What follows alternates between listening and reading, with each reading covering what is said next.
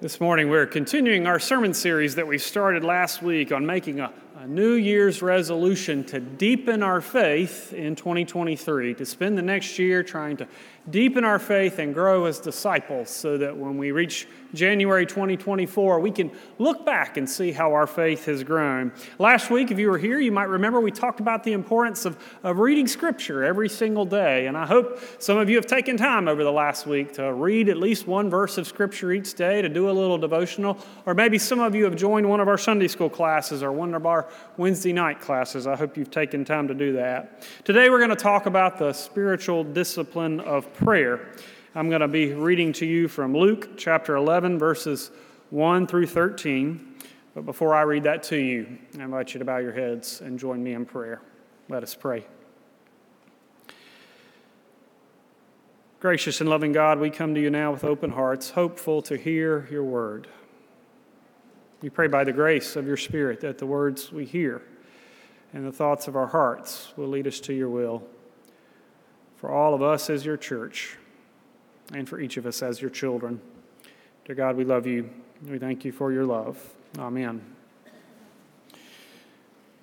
So, again, Luke chapter 11, beginning with the first verse. He was praying in a certain place, and after he had finished, one of his disciples said to him, Lord, teach us to pray as John taught his disciples. And he said to them, When you pray, Say, Father, hallowed be your name, your kingdom come. Give us each day our daily bread, and forgive us our sins as we ourselves forgive everyone indebted to us. And do not bring us to the time of trial. And then he said to them, Suppose one of you has a friend, and you go to him at midnight and say to him, Friend, lend me three loaves of bread, for a friend of mine has arrived, and I have nothing to set before him. And he answers from within Do not bother me. The door has already been locked, and my children are with me in bed. I cannot get up and give you anything. I tell you, even though he will not get up and give him anything because he is his friend, at least because of his persistence, he will get up and give him whatever he, he needs. So I say to you, ask and it will be given, search and you will find, knock and the door will be open for you. For everyone who asks receives, and everyone who searches finds, and for everyone who knocks, the door will be opened. Is there anyone among you who, if your child asks for a fish, will give a snake instead of a fish? Or if the child asks for an egg, will give a scorpion? If you then, who are evil, know how to give good gifts to your children, how much more will the Heavenly Father give the Holy Spirit to those who ask Him? This is the gospel of the Lord. Praise to you, O Christ.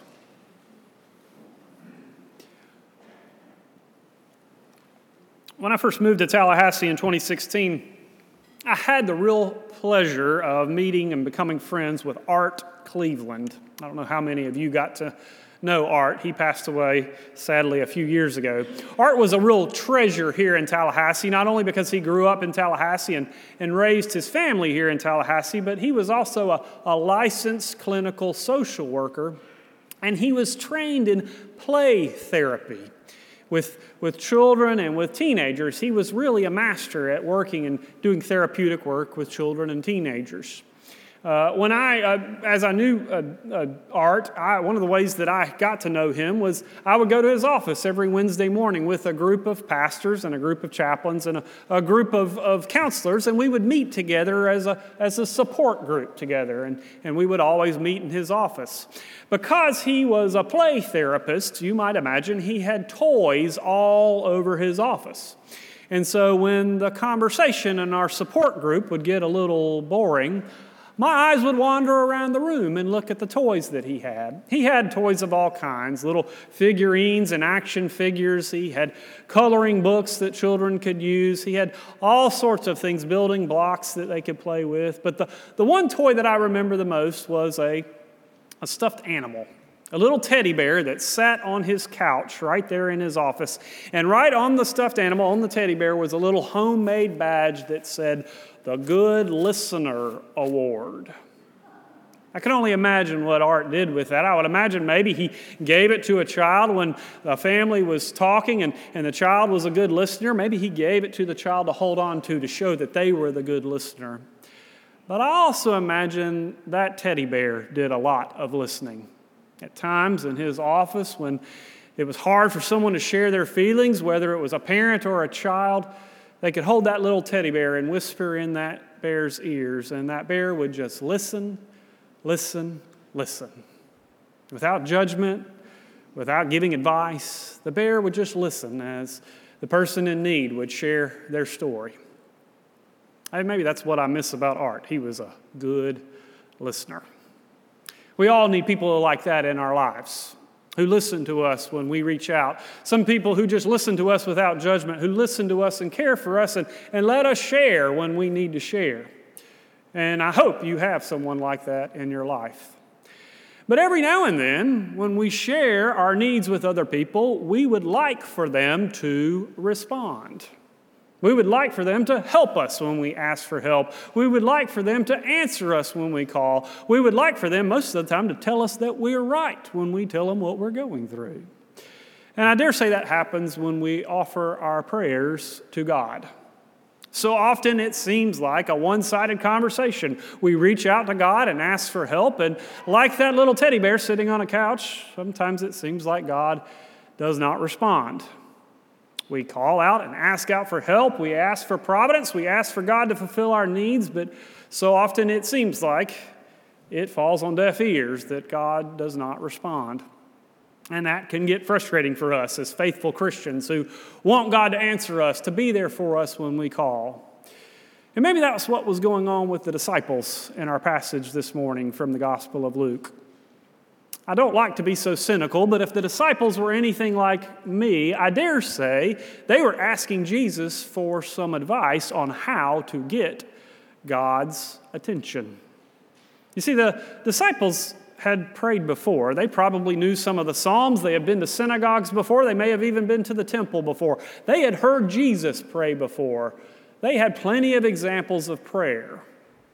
I think they were asking Jesus how to pray because they wanted to get a response from God, just like Jesus did. They wanted to see some of those miracles that Jesus saw. They wanted that providence that Jesus had. They wanted God to respond when they called. And so they were asking Jesus, teach us, tell us how to pray like you do. This past week, I was reading a little paper that Martin Luther King wrote back in the 1940s about prayer, just learning a little bit about what he thought about prayer. And he said that prayer was probably one of the most natural things to human beings, as natural as the rising of the sun. It was instinctual for us to reach out to something beyond us. And yet, he said, in spite of that instinct, it is one of the things that we abuse and misuse more than anything else. Because when we reach out to God, we often do it in a way that tries to treat God, as He said, like a bellhop who's supposed to come and run our errands for us and answer our needs and be at our beck and call. Or maybe at times He said we abuse prayer, misuse prayer because we use it as a substitute. A substitute for the work that we're supposed to do. A substitute, maybe even for our intelligence that we're supposed to grow.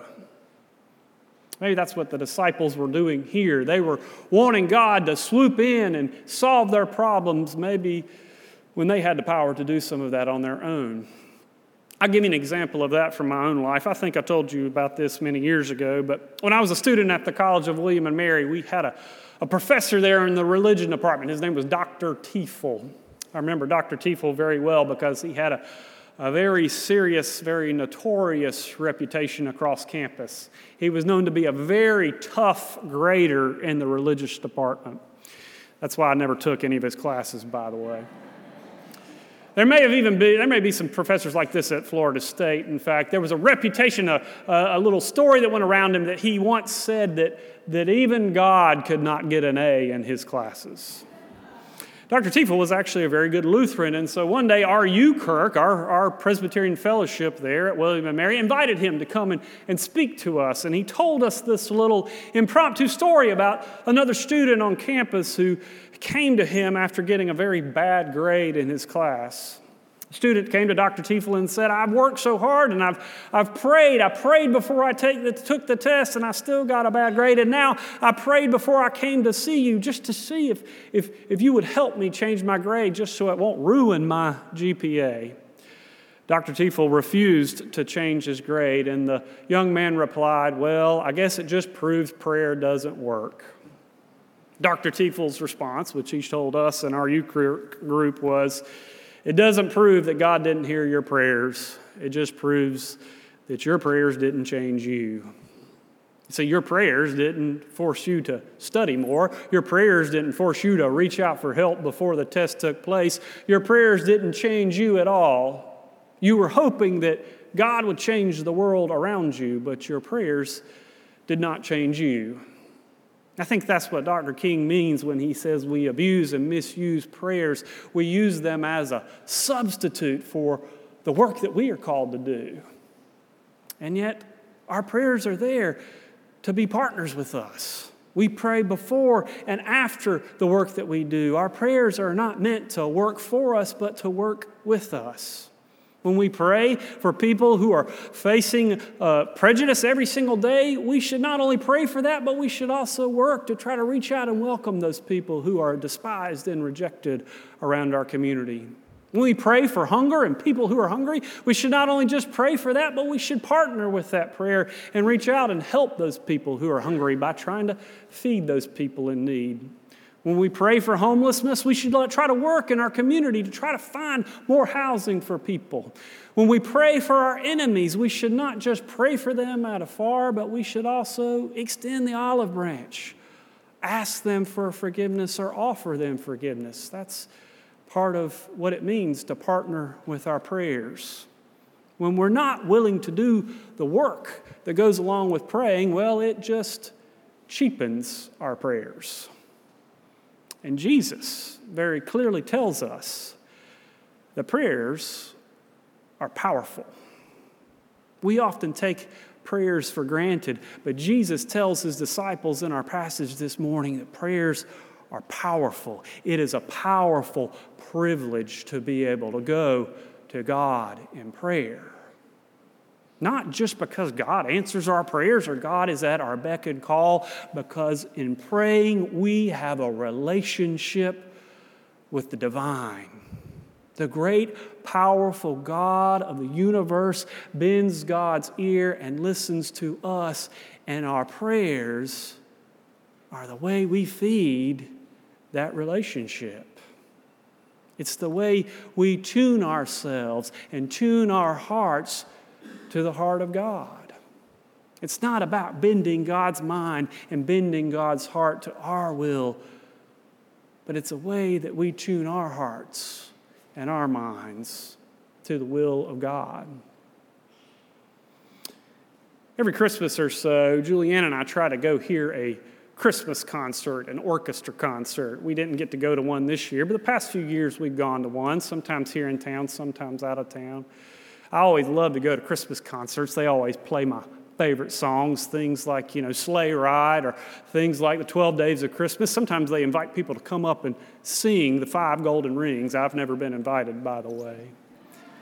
But ever, if you've ever gone to an orchestra concert, whether it's a Christmas concert or any concert, an orchestra concert always begins the exact same way. The primary oboe player gets up and plays a note, an A. And as he plays, then the first chair violinist plays the A, and all of the other instruments tune their instruments to that oboe. Now, this is more traditional and ceremonial now. As you might imagine, all of these instruments have their own electronic tuners. They've tuned their instruments probably before they come out on the stage. But years ago, that's the way they tuned their instruments, listening to this one note and tuning their instruments so they all could play together. Prayer, consistent prayer, is about tuning our hearts to the will of God. That's why we begin our prayer, Our Father in heaven, thy kingdom come, thy will be done. Not my will be done. Thy kingdom come, thy will be done. Tune our hearts to hear the voice of God telling us God's will. Because that's what we're called to do when we pray. Not just speak to God, but listen. Listen. Listen for the voice of God speaking to us. And the way we do that, well, according to this passage, we do it by praying consistently and persistently, over and over and over again. Or, as a wise person tells you every week, pray daily. Let me give you a a real easy way that you can do that. I've started doing that this week, in fact, or this, this year with my New Year's resolutions. There's an old book by Anne Lamott that's called Help, Thanks, Wow. Maybe you've heard of it. I think I've told you about it before. She category, categorizes all of her prayers into three categories help, thanks, wow. Every single prayer she's ever prayed, she says it can fall in one of those categories. Help me is every time we ask for God's providence, every time we ask for God to help us, whether it's helping us with little things or helping us with big things, helping us with the moment or helping us with the big mountains we have to climb in life. Thanks is all those prayers of thanksgiving for all of the things that we do every single day, all of the ways that God provides for our needs. And then, wow Wow is the way that God amazes us, the way that God overwhelms us, the way this world overwhelms us every single day. I started on January 1st writing a little prayer book with three sentences every day help, thanks, wow. I write something that I need help with, I write something that I'm thankful for, and I write something that wows me. But here's the secret if I do that each day, I have to start looking and listening for ways that God has helped me, for things that I am thankful for, and things that wow me. I have to start opening my eyes and opening my ears to the way that God's voice is speaking to me every single day. My prayers are no longer just about getting God to hear my voice. My prayers have become about listening to God's voice. Seeing and listening the ways that God helps me, provides for me, and wows me each and every day. And when we do that persistently, it causes us to listen, to listen, to listen. Now, don't get me wrong. That doesn't mean we can't ask for help. Of course we can. That's what Jesus says with the end of that parable. God loves you like a precious child. God loves you more so. This great, powerful God of the universe loves you as much as a parent loves a child. And so, of course, you can ask for God's help anytime, any way that you need it. My favorite parable about prayer is one I think I've told you before that Tom Long shared about a young boy named Frank who was sitting on a riverbank and you know, right on the Mississippi River, and he saw a friend of his over there making a, a little boat out of sticks. He was going to try to get out to an island in the middle of the Mississippi. Well, Frank decided he couldn't let him do it alone, so he went over there and started making the boat with him. And they pushed off and went out to the island, but before you know it, the boat started sinking. And they climbed up on the, swam over and climbed up on the island by themselves, but now they were stranded and had nowhere to go. Frank hadn't told his parents where he was. They wouldn't be looking for him for quite some time. They didn't know what to do or where to go. But finally, Frank looked off in the distance and saw a big paddle boat coming their way right up the Mississippi River. Frank started jumping up and down, waving his arms, saying, Over here, over here. But his friend looked at him and said, They'll never stop for you. That's a big old paddle boat. But Frank nevertheless kept saying, Over here, over here. And finally, to their surprise, the paddle boat started turning and coming their way. Frank looked at his friend and said, I Forgot to tell you, my father is the captain of that paddle boat. The great divine God of the universe loves us like precious children. And when we reach out in prayer, we're not just praying to some great God that has crossed some great divide. We are praying to a God who loves us, who hears us when we cry out. But don't ever forget, that great God is crying back out to you on riverbanks and on street corners, through your friends and through your enemies through the darkest night and the brightest day, through nature, through music, through church, maybe even through yourself. God is calling out to you, and we are called to listen, to listen, to listen. Because when we don't listen, guess what? It's just a one sided conversation to the glory of God. Oh, Amen.